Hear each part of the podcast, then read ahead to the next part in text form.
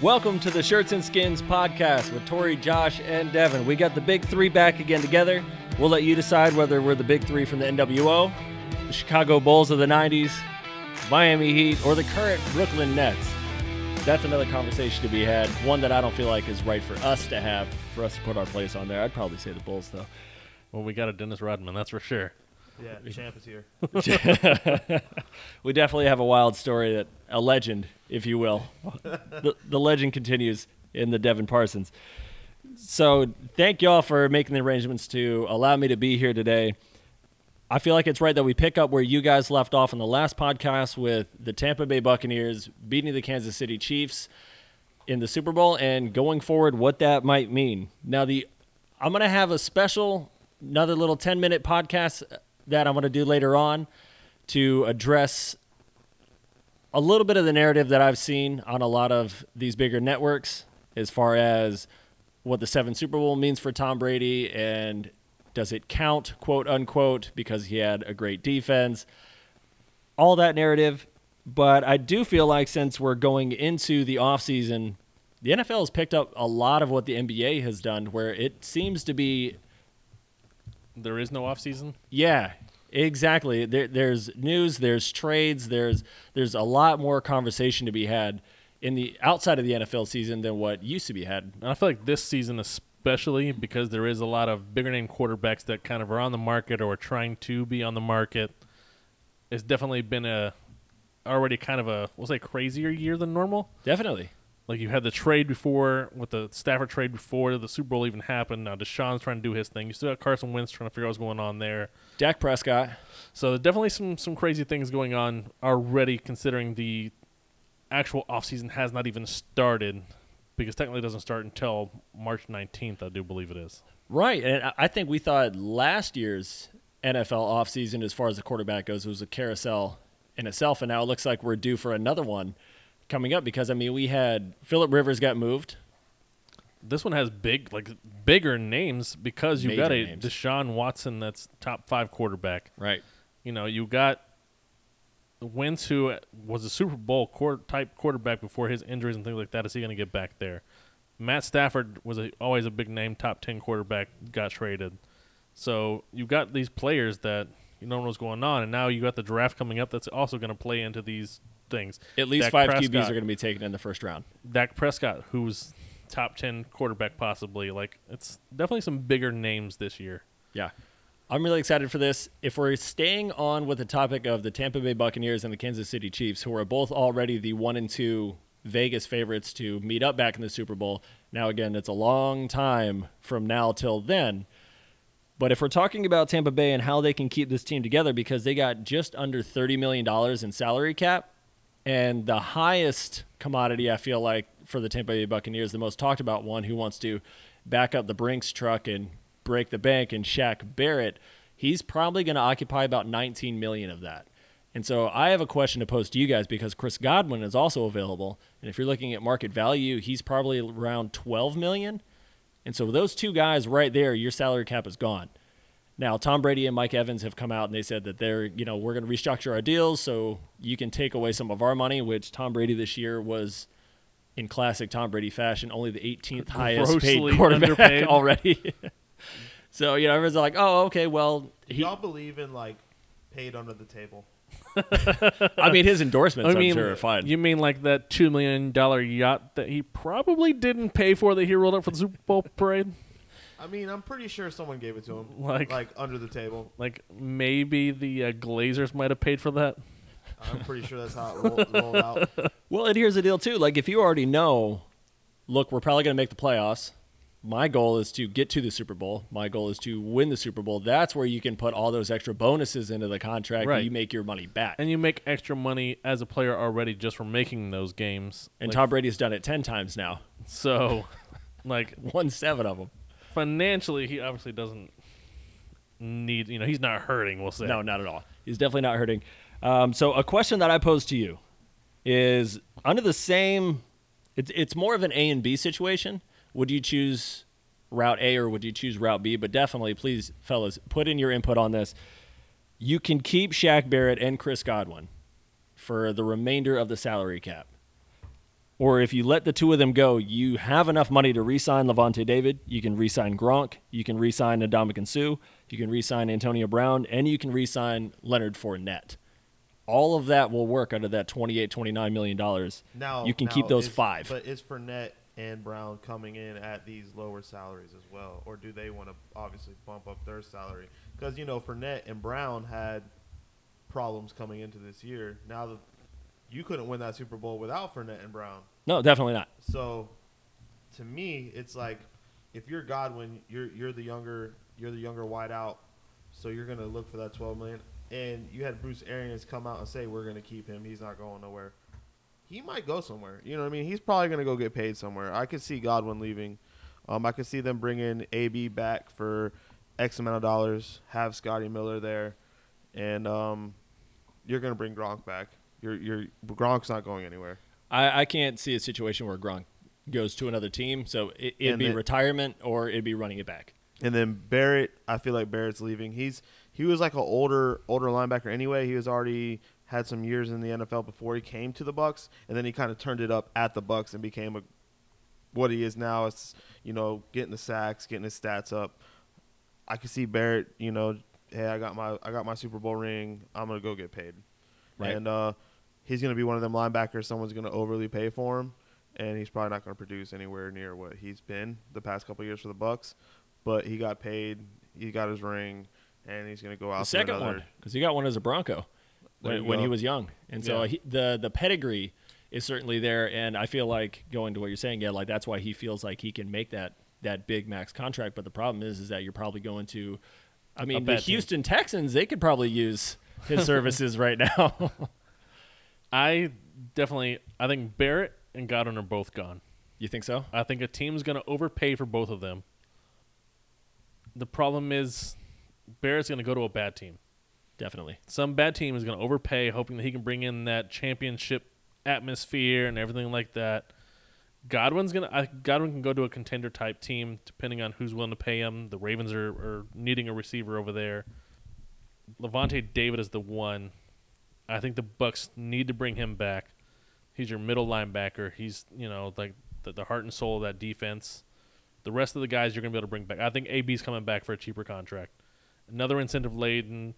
Keep it kind of low. He loves working with Tom Brady. Like those two guys, a little thing going. Gronk obviously isn't going to go anywhere. If he does come back, it will be with the Bucks. There's not going to be anywhere else he's going to play.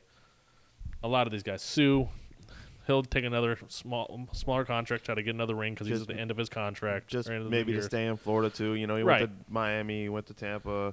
It's the end of the Road his, for his him, road. you You know know, you mean? just kind of hang on to get that last ring.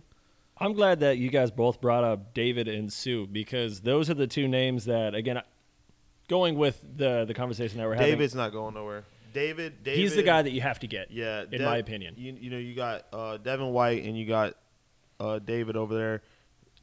You're not letting those guys go. David allows White to do what he does. Exactly, and you're not going to let them go nowhere. Uh, you still got JPP there. Um, you got Vea. He's still young. You still And got him Vita there. Vea is when when he's playing, Shaq Barrett gets to the quarterback. Right. And so if I'm looking at that, that Vita Vea is actually the guy that's That's the thing. Well, you got Suh and Vita Vea. There's two huge bodies right there in the middle. humongous grown man. You got to figure out who you want to let through. Like And you got the two linebackers in the middle of the field. And Those, JPP. And JPP. Yeah. That always has to be accounted for. Even for batting down balls in the Super Bowl and he's missing fingers. Exactly. He's just got that the, the length. You know what I mean? He's he just got long arms. and Yeah. You know, even if you don't get there, it's a disruption. exactly. You've got to know where he's at at all times. The one, the Leonard Fournette, I could see him trying to chase money, I could see Fournette going. and can. Adrian Peterson's already come out and said he wouldn't mind coming to Tampa. Well, sure. Like I could see him coming down and filling that same role that Rojo looked good at the end of the year. Like You unless could Sean almo- McCoy. Yeah, you could just let McCoy go Like- and kind of just put Yep. AP there, and hey, you know, you want to ride along for this journey too. Right. You know what I Let mean? Lombardi, Lenny, go and chase the money elsewhere. Yeah, And like sure. you, we were talking about chasing the money. It's it's crazy to me. There's le- legitimately ten teams that are already in the negative for salary cap. Like Oh, it's dropping hard. That salary cap's coming down. You know who's not going to have any salary cap issues? Bill Belichick. Yeah. This is what scares me the most. Never does. Let me say this real quick. So, if we're looking at all the QBs, and help me out with some of the names because there's been a lot. But last year, Tom Brady left. Cam Newton went to New England. Philip Rivers went to Indianapolis. I don't know if it's a big name, but you got Jameis that went to the Jameis Saints. moved on. Teddy Two Hands Bridgewater, he moved on to another team. And if we're talking about some of the ones that are going now, which we already mentioned earlier, so Wentz is up, Dak could be moving, Deshaun Watson could be moving, Sam Darnold could be moving. Darnold's probably out. Jameis is a free agent. There's there's rumors where he he, could move again, correct? So yeah, there's definitely uh again I don't know how big of a name he is, but Jacoby Brissett, Brissett could be on the move. whenever he was Teddy with the Bridgewater Colts- could move again. Teddy again. Bridgewater possibly again. Right, and so all I've been wondering this whole time for the last two years is Jimmy I'm like, G? Jimmy G, yeah. Yeah. Maybe maybe that's what he does. He gets Jimmy G back. Jimmy G back, I could see that. Because I'm, I'm like, there's no way. Because he waited, Bill Belichick waited until everyone had already passed on Cam Newton. They're like, well, I mean, we can take him. Th- Bring him in. He in. was waiting for the money. He was yeah, waiting for the money. Yeah. And I, I'm not faulting for that. I think that was the right move. Yeah. Uh, as for the value You that know you what could the difference you were is? spending. Is because he was also the GM playing. You know, he pl- he does the GM job just as good as he does the coaching job. Sure. Unlike Bill O'Brien, who was trying to be Yeah. this GM guru, and he's not, and he should have just stayed the coach. But what I'm and trying to figure still out- have a job. Yeah. What I'm trying to figure out is how did all of these QBs go in rotation and rotation for the last two seasons now, and Belichick hasn't made a move that made sense for the team yet? Because or is he waiting for the draft? Have the Patriots ever made the splash moves other than the Randy Moss? No. That's the only time I remember the Patriots doing a splash move. especially on the offensive side. But on the on the on the defensive side, you would think they just build and they coach up defense. You know what I mean? They they have these they they don't really bring in these crazy big names. They coach them up, and that's what Bill does. You know, yeah, he's a he doesn't a sign coach. big players. Like anytime that guys are due for their contracts, he lets them go. Whenever they're at that certain point. I mean, look, Tom Brady's a perfect example again. They they figure Tom Brady's coming up on the end of his Well, for like four years. right. You know, like as soon as honestly, as soon as they got Jimmy G, it was almost like Belichick wanted to keep Jimmy, groom him, and have That was the big rumor that- from Tom. He wanted to keep Jimmy and get rid of Tom. The owner said no. Yeah, because I remember when Jimmy G was up for Jimmy G was up for trade, it was the Browns I think that he could have possibly went to, and because Bill liked Jimmy G so much, he said, "I'm not going to do that to you. I want to send you to a winner," and that's why he went over to the 49ers. and went to the Super because he got a better offer from the Browns for him, but went to the 49ers because he didn't want to screw the kid. And So- now, who knows? He could be back. That's the thing. The, the Patriots, that's what they do. I mean, they don't draft great. No for But- all the picks that they get and trade out of, they're Right. not great in the draft. but they make the right moves. It seems like like obviously this year it didn't seem like they made right moves. No, but, But- they had a lot of But again, out half on their defense. defense was out with due to you know, you're out COVID. your safety. You're out your line, D lineman. You're your, out your of best linebacker. Like yeah, yeah, they, their defense got destroyed by players opting out for the season. and that's half their battle, special teams and defense. And That's you what they do. Lost, you just lost your quarterback. You know, And they so were- they have a they have a good line. They have Well, a good yeah, O they're- I was going line. to say they, they were have still a decent seven running back. and nine, eight and eight. Like they're they're. What did they finish the- last year? I'm trying to think. I, I don't feel like it was 800. I want to say it was seven and nine. That sounds more right.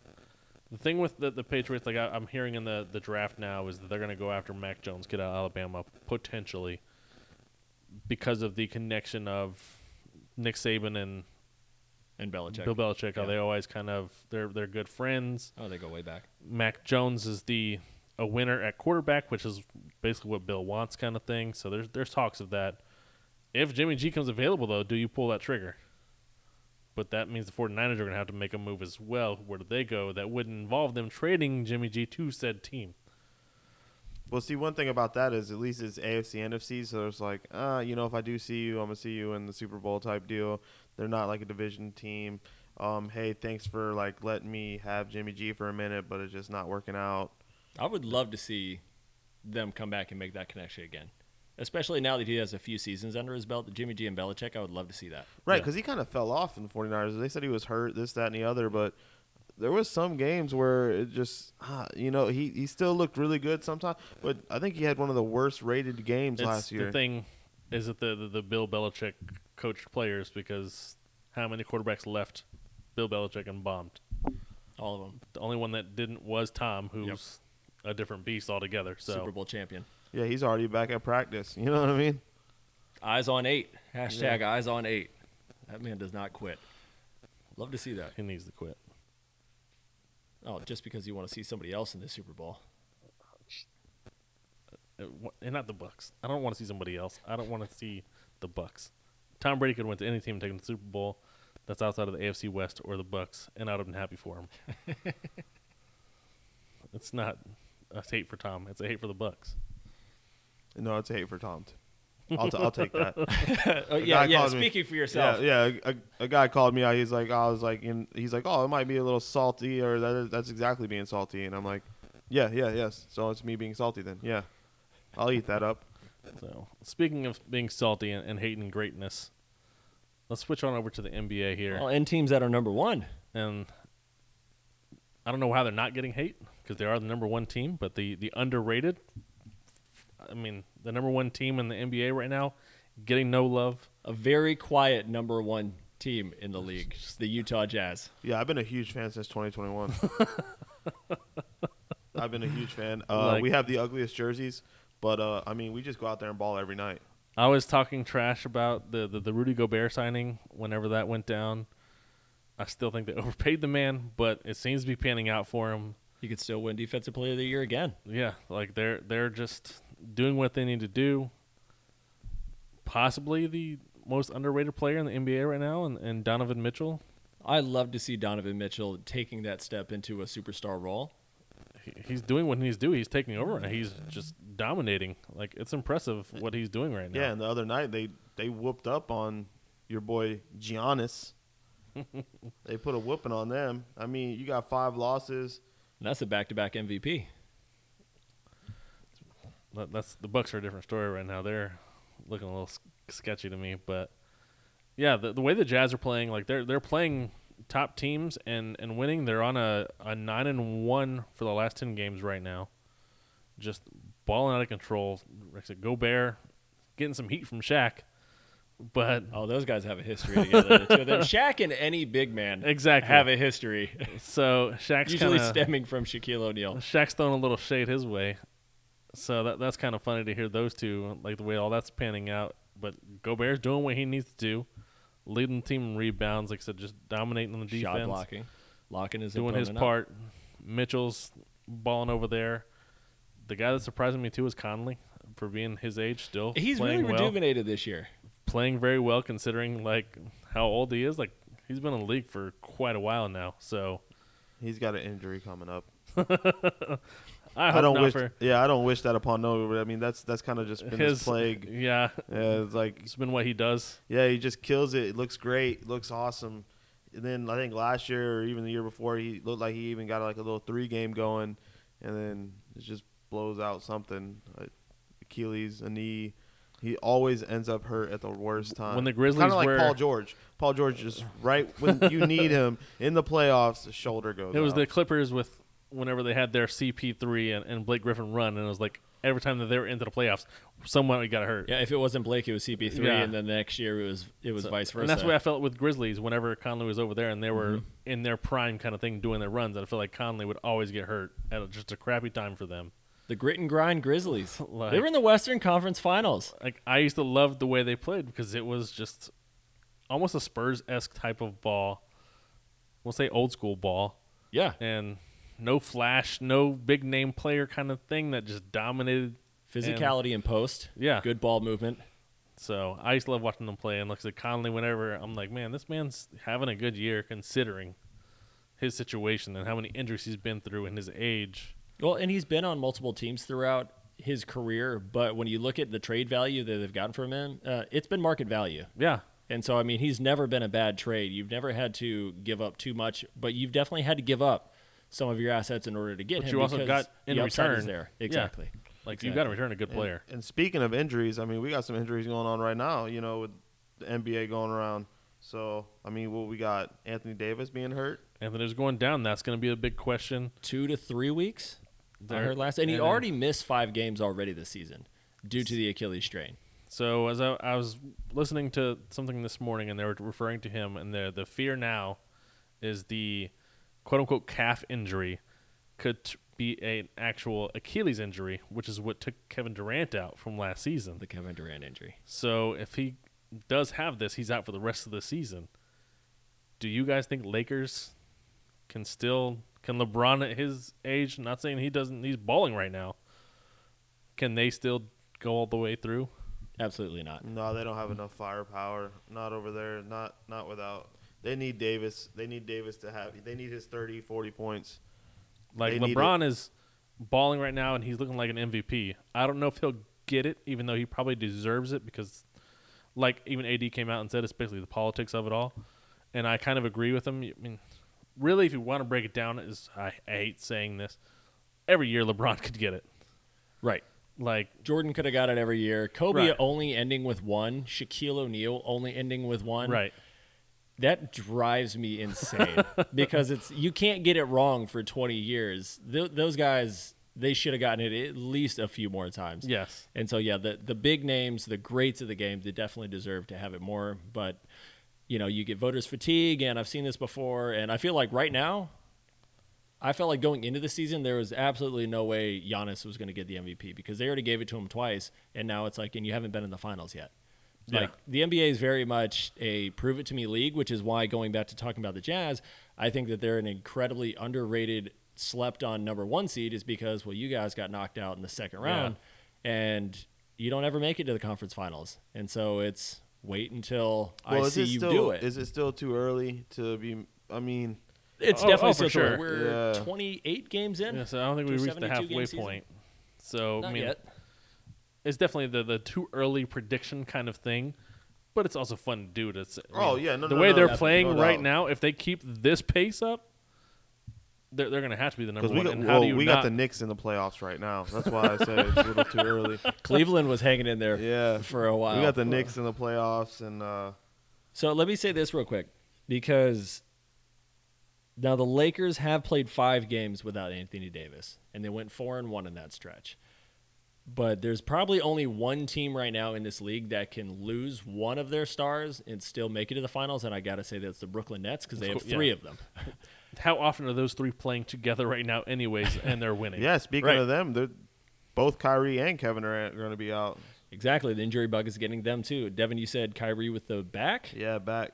I don't know if it's because he's carrying the team or Harden's the one doing the carrying over there. That guy stepped in and he has He- been yeah, he's- orchestrating that offense. He's facilitating through three quarters and then taking over in the fourth. It's it's I can't impressive to watch. He's that. played way better than I expected him to. The three of them together looks impressive. I'm really impressed with how Kyrie and Kevin Durant have let Harden take over the playmaking and the running of the offense because we talked about this when they got together is that Kevin Durant is definitely the best player on the team, but he's probably also the best suited to take a step back. He's, he's the most passive. He's extremely passive. That's been to me his problem. His almost yeah, almost to a fault, right? Yes, like when they were together with the Thunder, uh, his problem was when you had that Westbrook, Harden, KD. KD was always too just passive and let Westbrook take over when KD should have been taking over. Right. He's always been that guy where he doesn't need the ball all the time, kind of thing.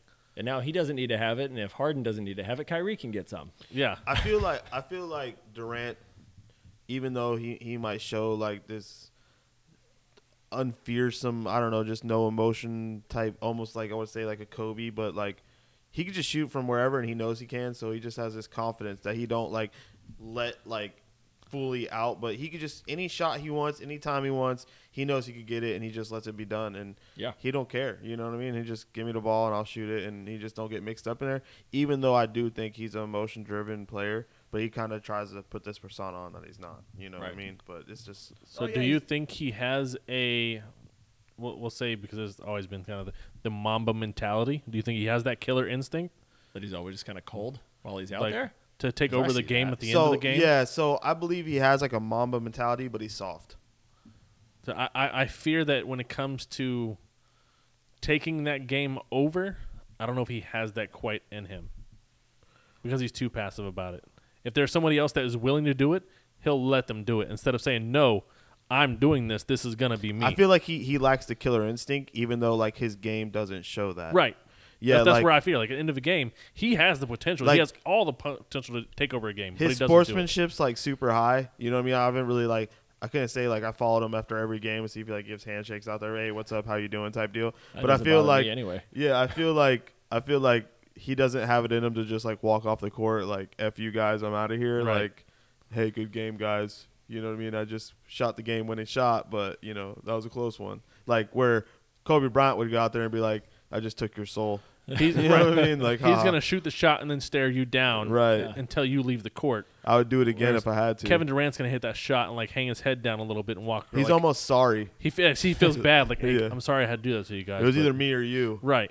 Where Kobe Bryant was like, it was always me. you know what I mean? There Like, is no you. Like yeah, and that's the, the, the Michael Jordan, the the Kobe the killer mentalities instinct, that man. Yeah, the killer that's instinct. where I, that's where I fear he lacks. That he needs Yeah. those players. Well, even like I would say LeBron has that in him, but you just he don't have the game the game winning shot in him. I think he lacks that. He always looking to pass the ball to Kyrie or you know Again, he wants to, drive facilitate. That's yeah. that's part of LeBron's game too. Is that he's a facilitator. He can score. He can take a game over, but he wants to get everybody involved. That's the beauty of his game. For being as dominant as he is, he still wants to get everybody else involved. Well, and really, actually, to go along with this conversation, let me pose this to you. Because so, if in games, if you were going to try and take the game winning shot and make it as hard as possible on some of these grades, right? If you're going to try and make the game winning shot as hard as possible on Michael, you're going to push him out to the three point line and make him make the wor- quote unquote worst shot that he had in his arsenal. If you're going to do it with LeBron, you're going to try and let him drive to the basket, swarm him so that way he does kick it out to somebody else. With Durant, I think you just let somebody else on his team shoot Yeah, because I don't think Durant is the one to demand the ball in an ISO situation and say, I'm going to go with 20 seconds left and I'm going to take this shot. right. Now, he did hit those two big shots over LeBron in transition in the finals, but I need to see that when the deck's not stacked for him. I need to see it when it's stacked against him. Right. Say, this is do or die, and we're not up 3 1 on you guys, and now I'm going to take this shot. I think I need to see him fully healthy head to head against the Lakers in the finals and to see him call for the ball, take it out of Durant, or I'm sorry, out of Harden's hands, take it out of Kyrie's hands, and say, "I'm going to do this myself." Yeah. That that's where I I, I kind of fear his. Because yeah, game. come Laker time, you know it's Kobe's time, and Yeah. he's going to get the ball, and if you don't get it to him, he's going to scream at you long after the final buzzer sound. There's no reason you you don't give him the ball. Kind Right. of thing. That was his mentality.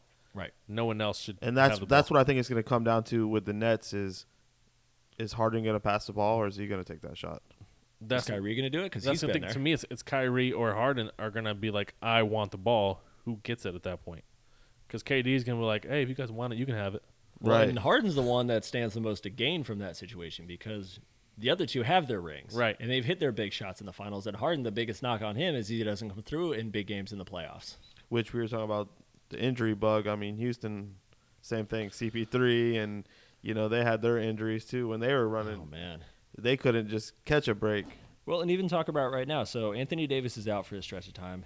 Kevin Durant's hurt. Kyrie Irving's hurt. My Miami Heat, Jimmy Butler, he's been hurt for a while. He finally just came back. Um, Tatum, he's out with the COVID. Tatum's been out. Yeah, not even talking about COVID related. Yeah. uh, Yeah, missing time. injuries, yeah. and we're only 28 games into the season. This has got to be due to that shortened offseason, the shortest Yeah. offseason in history for some of these teams. And even then, some of the other ones that had a longer offseason, did you stay in shape? Right. Because if not, Again, a weird off season. You had an extended off season for some of these guys, some like these guys the, the Warriors type one. that didn't make that little bubble. So then you're off. Then how much were you in the the home gym because you couldn't go to the gym? right? You know, so how much were you really focusing on your game? Or Well, Joel Embiid, right? I mean, he's having. I think he's having an under an underrated MVP season Yes. himself. But I think the thing with him is, is again, it's we saw you in the bubble. You were out of shape. You were lazy. You didn't stay ready when it came to the playoffs last year, and now you're having a dominant season. And you were also without Simmons in the bubble too. true.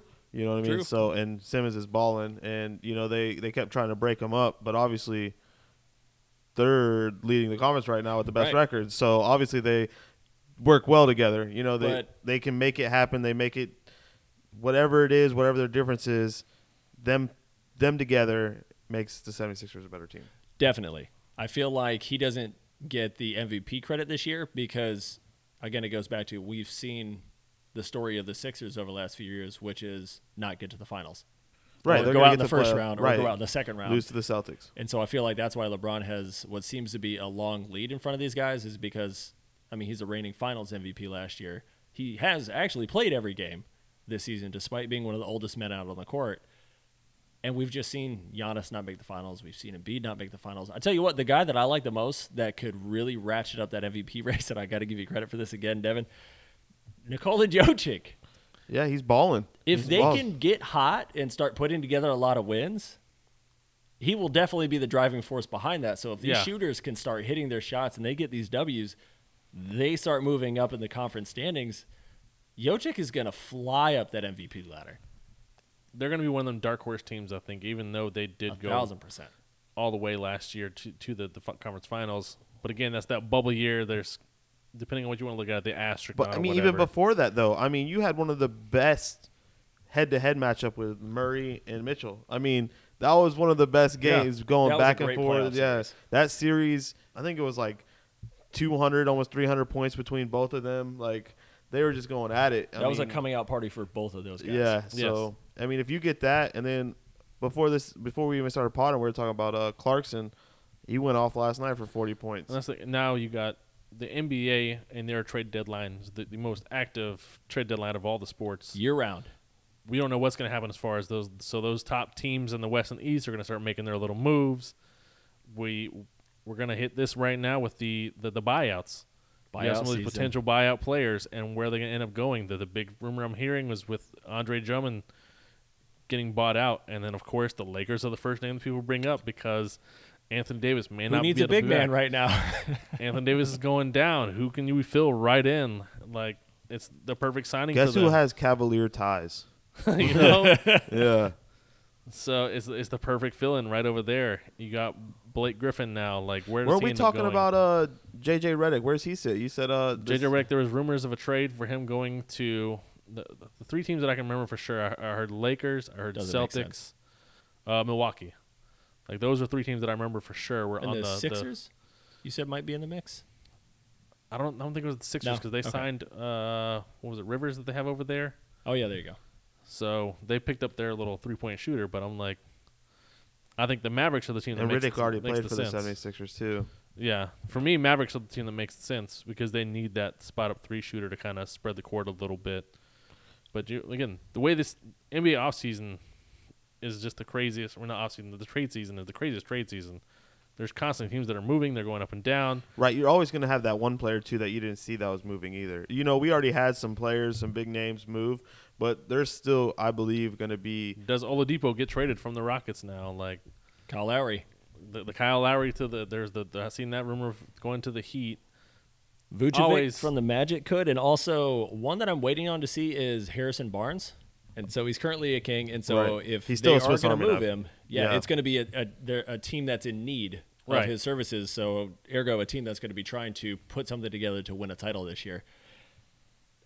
I can't wait to see what happens. There's going to be a big, big shakeup come the trade deadline and the buyout market. And that, that's the beautiful part about the NBA is one player can really swing your team, push your team up into those top spots. You know, it's not like any other sport because again, you only have five guys on the court. One guy coming in can make that change, that difference for your team, and, and swing you one way or the other. So let's just say with, with the the the Warriors, They were Right talking now- about moving uh Oubre, even Right. though they just took on his uh his contract for you know Klay Thompson. But there there's talks, and I've heard you know people saying that he just doesn't fit the role. But I mean, he's had some games where he balled out, but they just say he don't. So do they kinda do they make ball. a move, or do they just kind of stay put maybe make the playoffs in that bottom seeds. I feel like Curry's the only one who like came in ready to ball. You know what I mean? Like not that So I ever put it down, but he he seems like he was the one working out. He was the one putting in effort, and he's the one. He's having an MVP type Yeah, season he's right now. showing too. out. Absolutely. Yeah, he's showing He's- out. He's, He's, overproducing from his MVP seasons. Like he's carrying the team right now. The the rookie Wiseman hasn't been playing. He's been hurt.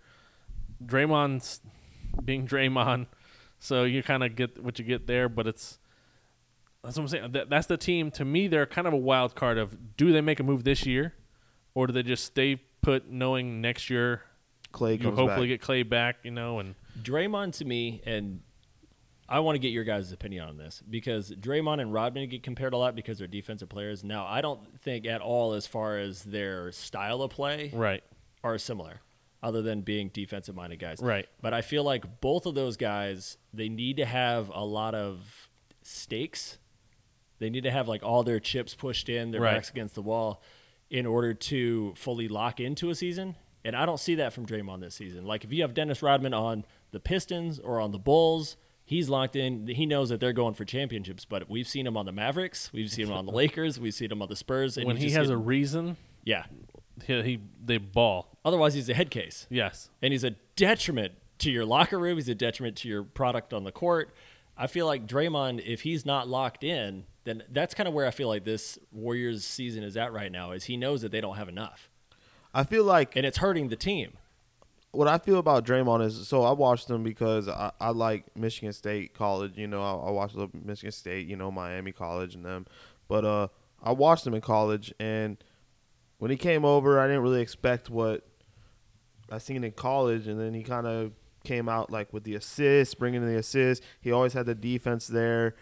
He had a nice little decent, you know. Obviously, the three point range was a little closer in college, um, and he came out and he balled. But man, it's just like you can't expect him to score. His rebound's not there, but then he comes back and he has the assists, and he He's- comes back and sets the defensive tone. He'll he'll play defense on you know download or you, you know your your he's forward. an energy guy, is what he is. Yeah, I saw that man defend actually one through five all on Right. one series. They kept passing the ball. They kept setting screens. They kept moving. And Devin, like you said, he's just pointing out, you go here, I'll go here. I got him. I got next. And he's rotating around for the whole 24 seconds. He guarded every single person that was on the yeah, other side. you can't take that away unreal. from him. Yeah, you can't take that. So when you look at stats, I believe like he's one of the only people to ever have a triple double without any points. Yeah. you know what I mean. That's that's a crazy stat, and you can't take anything away from. Him. But that just shows you who he is as a player. But I could see where if you're not ready for a championship, where he's just not, he don't have the, The problem on the is- he's kind of being relied upon as a two right now because they don't have anybody aside from from Steph, and he's not a two. I don't know if I really even want to have him as a three. Wiggins has been playing well, but I don't, I don't think he's necessarily a great fit. That's the thing. I, I it takes certain players to fit that team. But are we saying that because he's kind of came in to fit Kevin Durant's role? You know what I mean? Well, like, I don't even. I feel like it was a good move to get him to see if they could make it work. Um, because again, he's he's a solid player. I think people get too caught up on what the hype was supposed to be that you overlook his production. yeah, the Canadian LeBron James is Yeah, what right. was And saying. so if you put know? that away and you're like, no, this is a like a 20 point per game guy, and he actually is reliable if you can get him to lock in too, which is another story. But I think the talent is there. I just don't think the pieces fit. And so, like you said, Josh, like, do you make moves or do you keep it together and wait and see what it looks like when Klay Right. comes back? Because now your whole rotation changes, and now some of the mentality. Right. Do you make a move change. to make sure make what you have now fit, right? and then hope that it fits next Right. year, or just say, "Hey, let's do what we can this year. Let's see where we can get." Knowing next year we're going to get this amazing piece back, and we're going to be Right. near the top again. quick point on on this. So take away the championship uh, expectations. Take away the the Currys and his uh, you know and his his rings and all that. Take the same formula if you're looking at a team that might not fit, even though it's loads of talent. The New Orleans Pelicans. I see a lot of great talent over there, but it just doesn't work. Right. The rotation's not there. These guys don't play well together. But that, I guess that's kind of how I'm looking at this Warriors team. Is the Pelicans have a little bit longer to figure it out, but I think you have to start making moves to make it look right on the court. That's that's kind of where I'm, I'm I'm at. Like I said, Now, again, the benefit is that the Warriors have Klay Thompson I coming feel back like next season. I feel like the the Pelicans don't know how to finish games. I can they agree to that. they Yeah, don't they, they- don't have a finisher yeah, on the they they they start really well. They could put up some points. They got some they got some star athletes. They got some young athletes, and towards the end, they just figure out a way to lose the game. And yeah, maybe it's because they don't have that that go go to that older school that just drive. I don't know, man. Zion is a is a great player. He's he's doing great this season, averaging 24 points. He's looking good. Ingram's balling too. But I don't know if if they're guys that you fear at the end of the game to take that shot at the end of the game to kind of be able to take over at the end of the game is the problem with that team. They don't have that guy. Well, and I'm looking at it, I'm like, all right, so we have Zion out there next to Steven Adams, and then we have Brandon Ingram and Lonzo Ball. And I'm like, none of that makes sense. Right. In order for all these guys to play together cohesively as, as an offensive unit, um, Zion and Ingram, they can make sense, but you got to get the right pieces around them that it's like, all right, so you're going to get your 20 shots in this way. I'm going to get my 20 shots this way. We can work together for a few others. But I don't think all those pieces work well together. They're a team that needs a, a true legit point guard, old school point Chris Paul type of point guard. Put Chris Paul anywhere. Of and course. that team makes the playoffs. I I love that man so much. But like that's the kind of I think point guard you need for that kind of team. Right. A guy that doesn't feel like okay, I need to score. I want to come over here and facilitate. I want to help this team get better. I'll just kind of feed you guys the ball. Right, he would make Adams more offensive too. You Right. I mean? Right. That's what that's what they need because I look at Adams as like a, a He made Andre caveman. Uh, Drummond an all star. Chris Paul did. Yeah, Like he, they have the potential there with New Orleans. It's again, they're a team that always seems to have the the draft picks and everything like that. They just aren't turning into what they need to turn into. Maybe another year or two, kind of see what else they can bring in, and and do something over there. Question. There's a lot of Bradley Beal talk going on. I mean, I feel like the last three years running, there's been a lot of Bradley Beal. Are they going to trade him? Does he want to be traded? He keeps saying that he wants to remain a Washington Wizard. I feel like his body language shows else. I feel like that's what you kind of have to say, so you're not. I feel like his soul went out there and swatted Russell Westbrook's air ball at the free throw line. That's what I think of Bradley Beal right now because Bradley Beal's going out there just, just giving it his all. yeah, and it's just He's not leading the league in scoring, and they're just losing Yeah, over I, I- and I over. feel and bad over for him, again. and I think he's doing what you're supposed to do. You're supposed to say, Yeah. "I'm a wizard, and I'm happy to be a wizard." Yeah. Like you don't want to be labeled as that I mean guy he got that. paid So too. is he as honest as Damian Lillard seems to be when he says the same thing about being in Portland? Because I personally, I don't think either one of these guys spends their whole career where they're at right now, despite what they're saying that they. I want think to there's be a there. better chance of Dame staying there because Right. at least they kind of to win. the They playoffs, they yeah. make the playoffs. Right. Where the Wizards are just so bad, Well, in and they have nothing around them really, like well, other than Portland, Westbrook. Portland also past couple years, Nurkic got hurt. They have pieces there. Yeah, Like they're at least trying and to do McCollum, something. you know, but but Nurkic got hurt both years, and you make that run, and then you, you need that big man, man, and I think that that hurt him is when Nurkic got hurt, Yeah. and then he came back, but he still never fully came back from his injury, and it was already too late for, it, and you know, but I- I I do think that's a deciding factor, and. You can only lose so many times in the conference finals and the and then in the playoffs till you kind of like ah. But at the same time, Well, and I feel almost like missed the Dame's- playoffs entirely the following season, Yeah. like last year.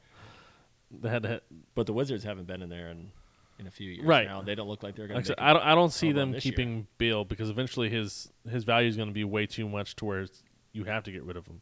Oh, real quick, talking about this, uh, Damian Lillard uh, and the the Trailblazers organization, LaMarcus Aldridge could also be a trade or a buyout, as well as DeMar DeRozan. Both of those guys on the Spurs, they're both rumored to be moved. So again, like big big names, Yeah.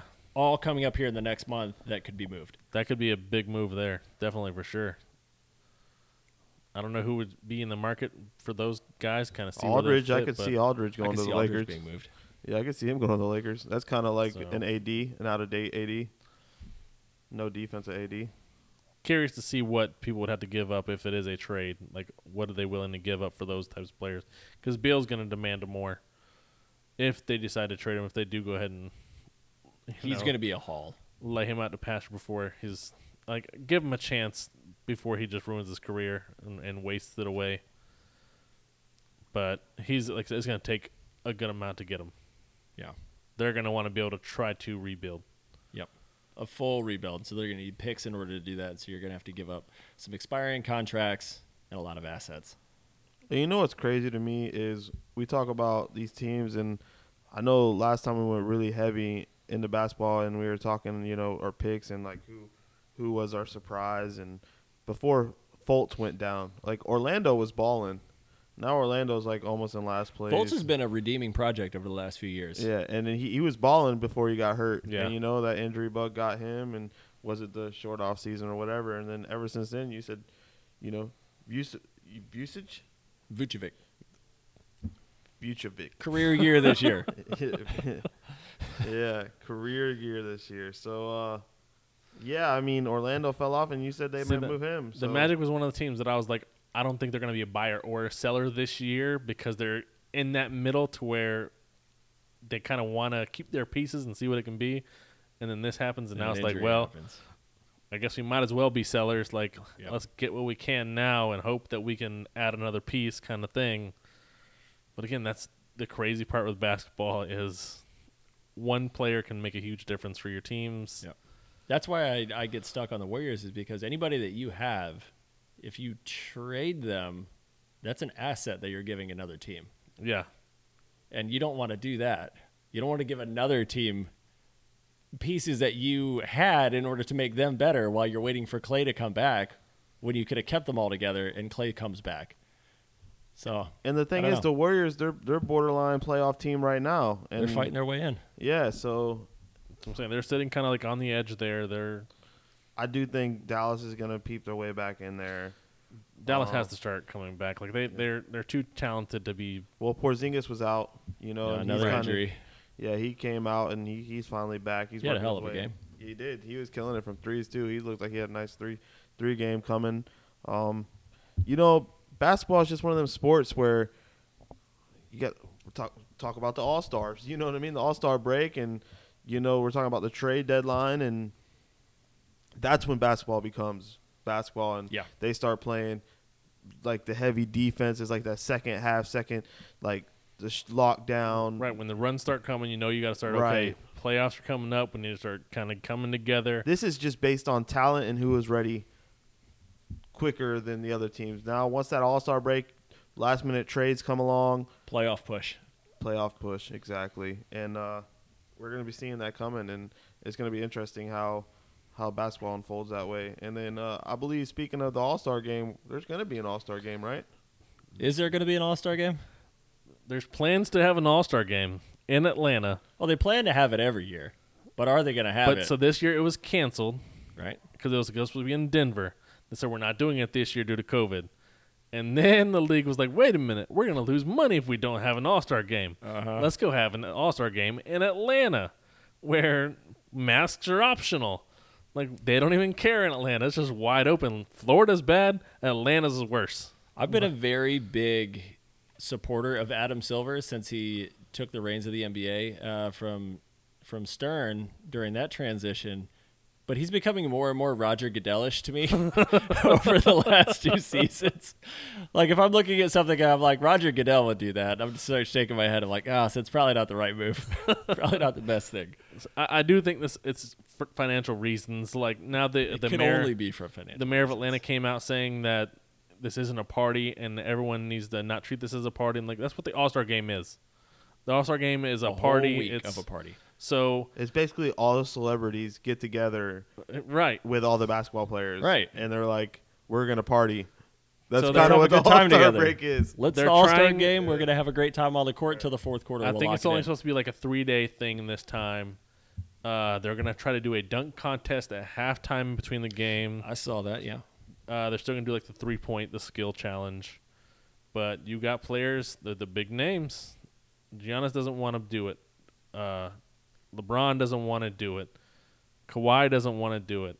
I can't remember who the player was. He wasn't like a, a big name player, but he said that it's bullcrap that they're doing it. And the reporter's like, "So does that mean if you're elected to go, if you get voted in, you're not going?" He's like, "No, I'm going to go because if I don't go, they're going to find me." Right. He was like, "So I'm going to go because I want to keep my money."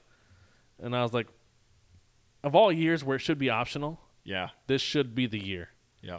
if you're gonna do this during this time where you're now you're taking these players from these teams, bringing them all together, all these star players. If one person gets COVID or tests positive, that's on the court. Now all these star players got to take this time off. That's a great point because those guys are going to have to go through the protocol, and that could be massive amounts of teams that miss their star players Yes. for like the first four games post All Star break. That would be horrible. That'd be a really egg on the face of the NBA if Yeah. that were to happen. You get all these guys But- together. at okay, the same but how time, long and they get typically is the break though? Anyway, because it's like what a week, This break's supposed to be shorter. I know that. right? But like, so you test them; they're already getting tested. You fly them out, you test them again. Do this, do that. I don't know if you know this, but there's some great lemon pepper wings there in Atlanta. Lemon pepper wings. Yes. I actually went to Atlanta and I was there, and there They- is some good wings there. They have a there's place this- called Wing Factory, and they're actually pretty good. there's a there's a and you club. know he's right Yeah. because we're not sponsored. So that that little tidbit out there came from the heart. There's a club that certain certain members of the Clippers like to stop by and, and check out before, you know, playoff games. Gotcha, gotcha. So, now you're bringing all these boys down to Atlanta Yeah. to get some of them lemon pepper wings. yeah. All it takes is one or two of those guys to go to a certain spot. Somebody comes up, day of the game, test positive. Now everybody on that court has to sit out for, like you said, the Well, what next- if the game gets canceled due to that? Like- Like, what if they test positive before that? why risk any of this? Why have this game that, let's be honest, no one cares about? Well, and to that point, so you get all of these stars together, which brings all sorts of fans together from different teams Right. out there to support. But you don't get to do that this year because there's not a whole lot of fans allowed in all these stadiums. And so, like, what's the product? You're gonna have a limited like on the capacity in there. Like if you want to have an All Star break and you want to do the dunk contest, you want to Oh, do the skills challenge, you want to do the three point contest because you can still have everybody spaced out, social distance, Yeah, all that. That's that fine. would work with those. But you can't have a basketball game with your top athletes on the court and take that chance that someone tests positive.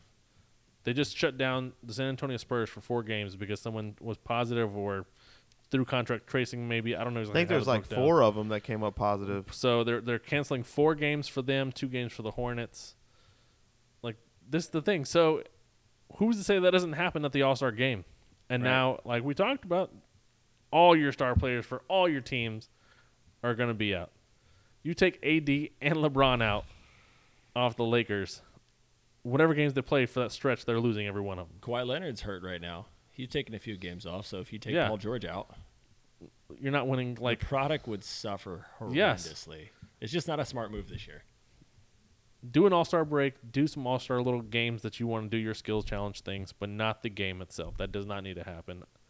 I know Chris Paul being kind of the the player director over The Players everything. he- Association? He, Absolutely. wants it to go on, Right.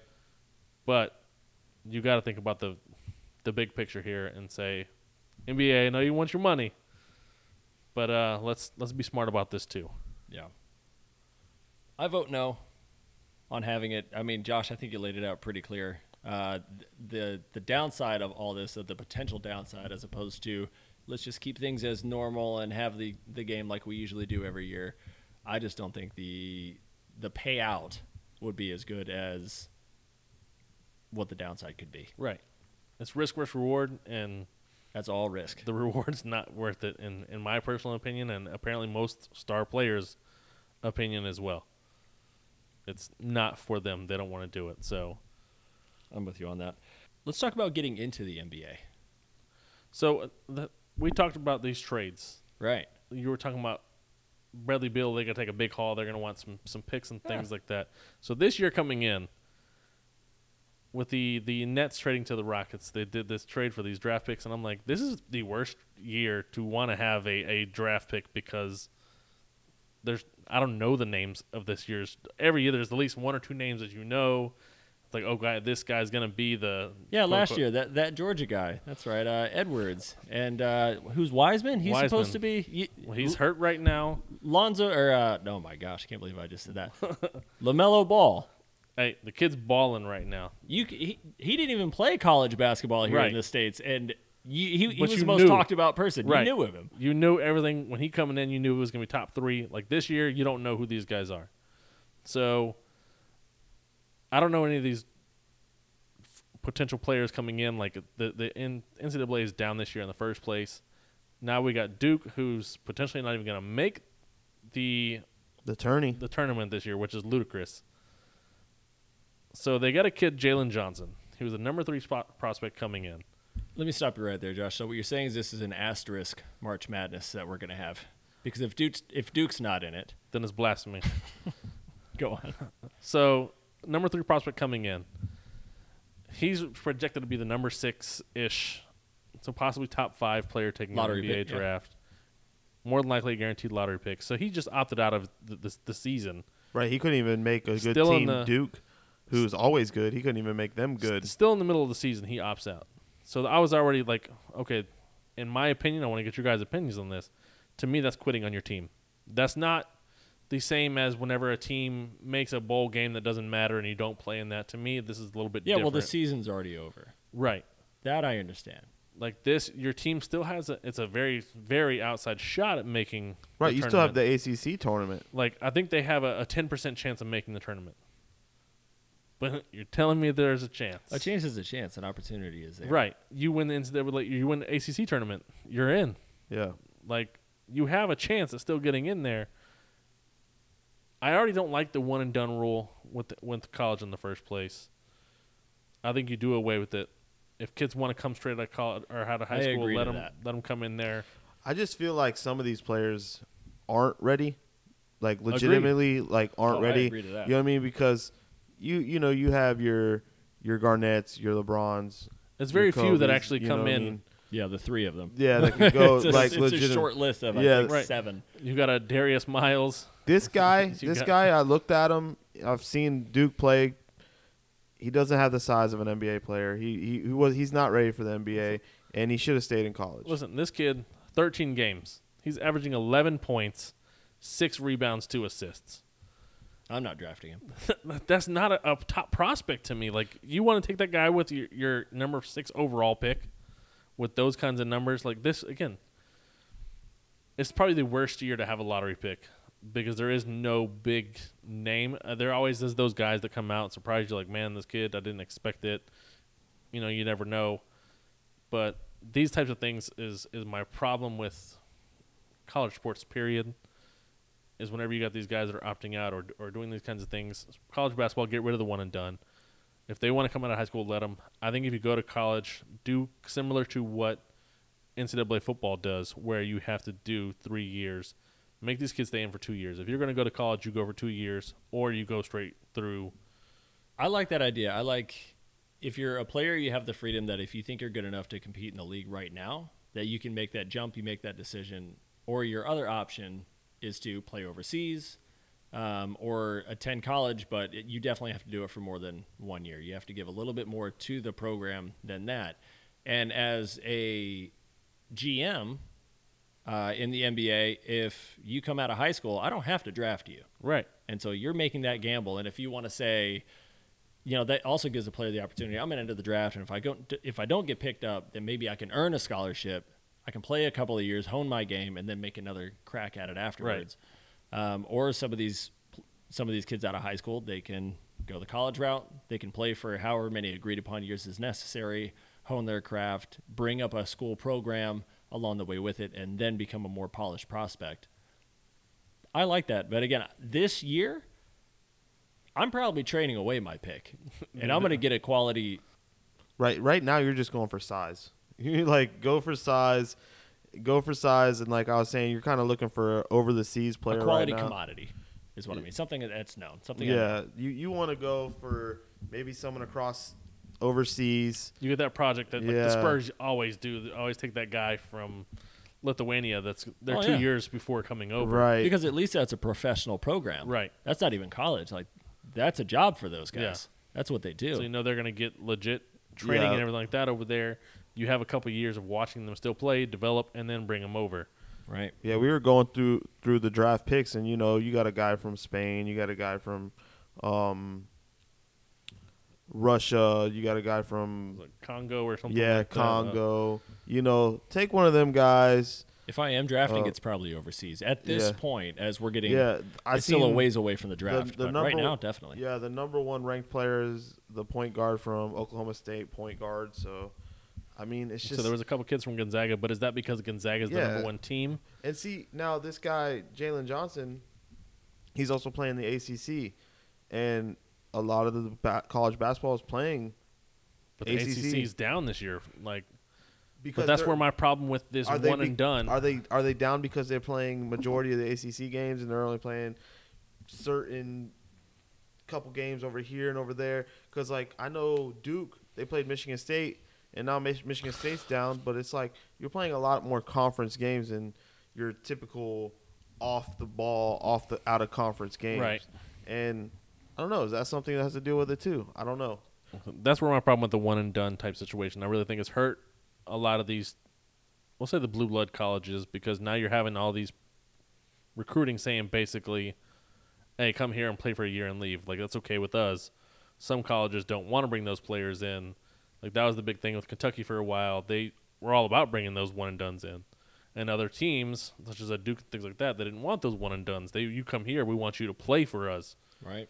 Now every team's starting to say, well, that's what's working. You know, you kind of have to go with what's working. if you working. want to compete, right. then you can bring in a one and done. So it's it's really it's hurting to me the the the game altogether because now you you don't really have these guys that you can kind of grow to love or anything like that. It's bring it's them in, let so 'em go. hard to follow like 300 college basketball.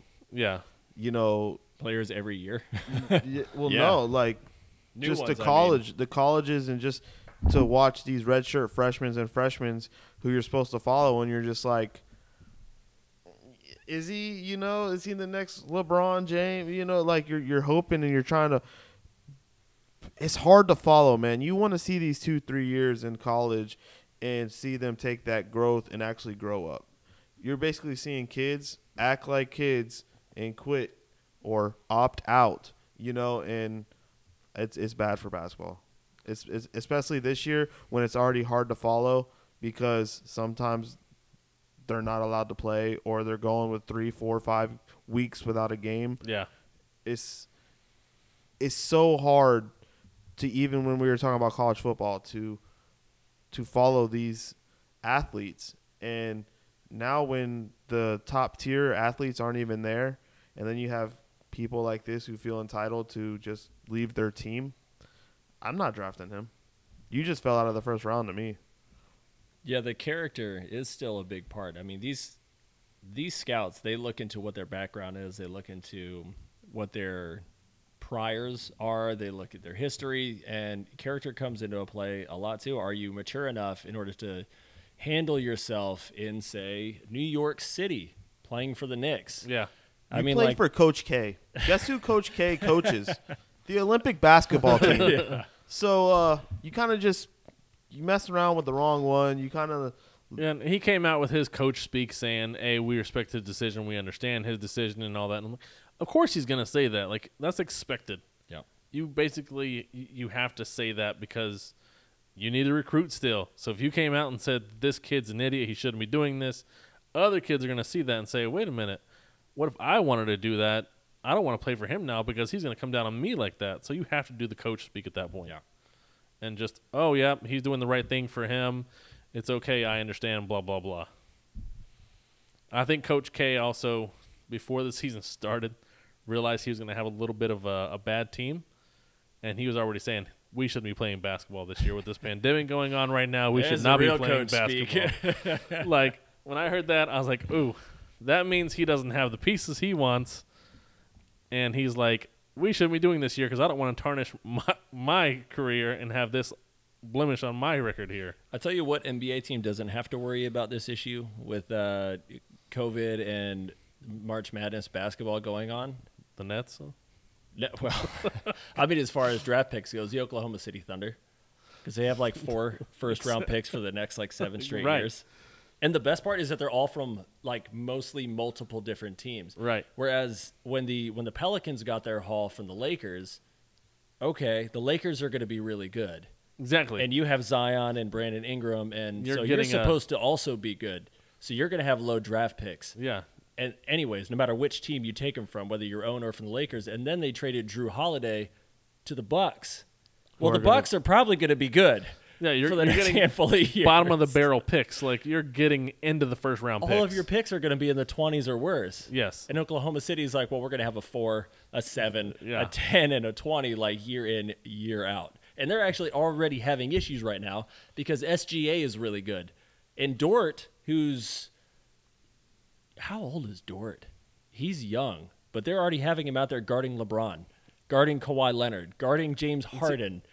When you're a team like that, He's going to get good fast. That's what you have to do whenever you're that type of team. If you're already a young team and you're drafting more young players, throw them into the fire. Yeah. See what you got in those kids because you know you got some coming up, so you can find out right now if they're going to be good. Right. Instead of these other teams that like you get this one player, you hope that they're good. They're going to have multiple choices. Where it's like, hey, we're going to have four first rounders. If we can hit on two of them, we're good. Exactly. And they're already having those issues with those two guys. And so, I mean, I know Sam Presti was probably thinking that this is going to be a longer rebuild than what it is, Right. but we were in the playoffs last year and we could be in the play in tournament this year. And so he's got some decisions to make on whether he trades some of the assets that he currently already has blossoming in front of him to get more picks down the road, or if he finesses it around, keeps some of these guys together and just keeps, you know, picking in the mid to level part. But yeah, man, Thunder's looking good with Yeah. all those draft picks, and so they don't they don't They're really have a whole lot to worry way. about. They're doing it a phenomenal again, I don't know if this is the time you want those picks Not, I mean, with what's coming. you can out. afford to miss this year. Yeah. if you're them, that's what I'm saying. So But uh, yeah, if you're anyone else, yeah, you got a lot of scouting to do. Your Yeah. scouting department has a lot of tape to watch. That's not saying there there can't be growth. You know, I mean, And- you and, uh, can still you can still have growth, and you can still have you'll have players that are do good. They even aren't- in the tourney. We're we're we're kind of jumping right now because once you hit that tourney, there's at least one or two players those that have that that that tourney that. run that are just this is where their names made and. Yeah. We're gonna find out. The tournament there will nonetheless, be it's going to be so interesting. But is Gonzaga just going to run through it like they've been? Like we were talking, Michigan. You know, they've only one loss. They're full of freshmen. They're awful young The team. the the, the tourney is going to be interesting. So it is I think legitimately going to be could be the best March Madness we've had in a long Right. time. As a basketball fan, I love March Madness. Oh, March As in- Madness is great. As an NBA fan, I hate March Madness because there's always some owner that doesn't run the operations of basketball, and then they see the Jimmer Fredette's out there, Yes. and they're like, "We have to get this guy. This is the next guy. Did you see him in March Madness?" And then so you draft Jimmer Fredette, and he's out of the league in like three years, and he's playing overseas. Well, he's It's balling like, in thanks for China using- right now. yeah, he is. Your is averaging 50 points in China right now. But the Kings aren't happy about how that worked out for them. When they, or, or did they draft him? I Was it him or forget. Dougie McBuckets? Yeah. These March Madness kids that you know, to your point, Devin, like they they just They get their hot at the right time. yeah. They get drafted because of their performance over a few I always weeks. say it. And I, I was telling the people But these owners got to stop that biting it. even uh, Kemba Walker, you know, his he his run in the tourney Legendary. awesome. You know what I mean? They, they weren't even going to be in the tournament. Connecticut sucked, and uh, or Connecticut, Cincinnati? Connecticut, yeah. Um, and he just went He had on. Allen and, Iverson tweeting about him. Dude, he was balling. He, he Yeah. clutching He had a everything. run. He kind of showed out in basketball. You know. Oh yeah, the but he became an all star also. Yeah, so he was he- the right pick. He was right. he was a one off. You know what I mean? So it's it's hard to say, man. You know, you, you can't knock them, especially when you're in the tournament. These other great college teams, you know, they all come together, and I always like the sleeper, the underdogs too. You know what I mean? Who was it, It a couple it years so ago? The the the Yes. puppies or the dogs or St. Mary's was one of the teams that went for a while there. Uh, The Wichita State Shockers. Wichita State. Like, yeah, you got run. these.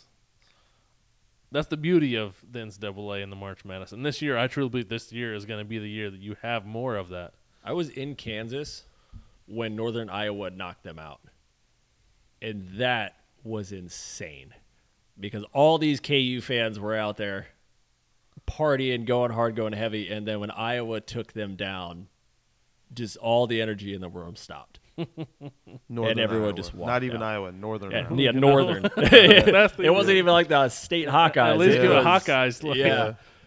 The, Or, yeah, Wildcats. yeah, the Yeah. Iowa Hawkeyes. Yeah. Yeah, the Northern Iowa, some things that no one knows of. yeah, the Wildcats. gotta love March Madness for the Yeah. episodes. That is the beauty of it. Well, this was a fun one, guys. It's been. Uh, thank you for joining us, Tori. Absolutely. Again, thanks for making the accommodations to have me back. I really appreciate it. This is this felt good. It's good to be back. yeah, man, we're glad to have you back. This was definitely definitely fun. New scenery, new new environment. We Thank you guys for making me a fan Yeah, because I had to listen to your guys' episodes and I'm like, damn, like I love these guys. You Find yourself trying I'm to gonna jump subscribe to this show. I'm gonna download these episodes. We're not gonna say we put your hat over there and thought you were over there the whole time, but we didn't do that. but yeah, man, uh, this is great. And like I said, we we just we got to jump in and we're, we're ready for March Madness. We're ready for these trades in basketball. We're getting over. I- I'm not gonna lie. I'm sad that football's over. I mean, we still, you know, got some last minute trades. We got, a, like we speak, spoke of, the trade deadline in March, but also the trade deadline for basketball is going to be March. Coming up. So that's going to be some something we focus on for sure, and uh. March is going to be a good month. definitely March for UFC too. We got a big fight card in March too, so it's it's good, man. And uh, I I feel like we're headed in the right direction. Sports are headed in the right direction. Um, it's good, man. It's good. Yeah, thank you for listening, everybody. We appreciate it. Spread the word. Get more people on the Facebook group. You know, kind of share it to your friends. Share the post whenever we do. Put the podcast out there. Kind of share it to your page so more people will see that and help us get this out there. We really appreciate all the love and support. Like, share, and subscribe. We got hats out there now. We're working on a t-shirts. T-shirts. So we're excited about that. And stay tuned on the Facebook page and the Instagram. Please follow us there also, Shirts and Skins. We're going to have more top five, top 10 brackets and ladders so you can give your opinions on what we think our takes are. And down the road, we're going to make those shareable. So that way you're going to be able to put your own using our format. Your top five, your top 10, whether it's NBA MVPs, whether it's NFL teams going into the 2021 2022 season. So a lot going on over there for us. Thanks again. We appreciate having your listen. Go Heat. Real quick, guys. Y'all watch NASCAR Sunday? Did you watch it?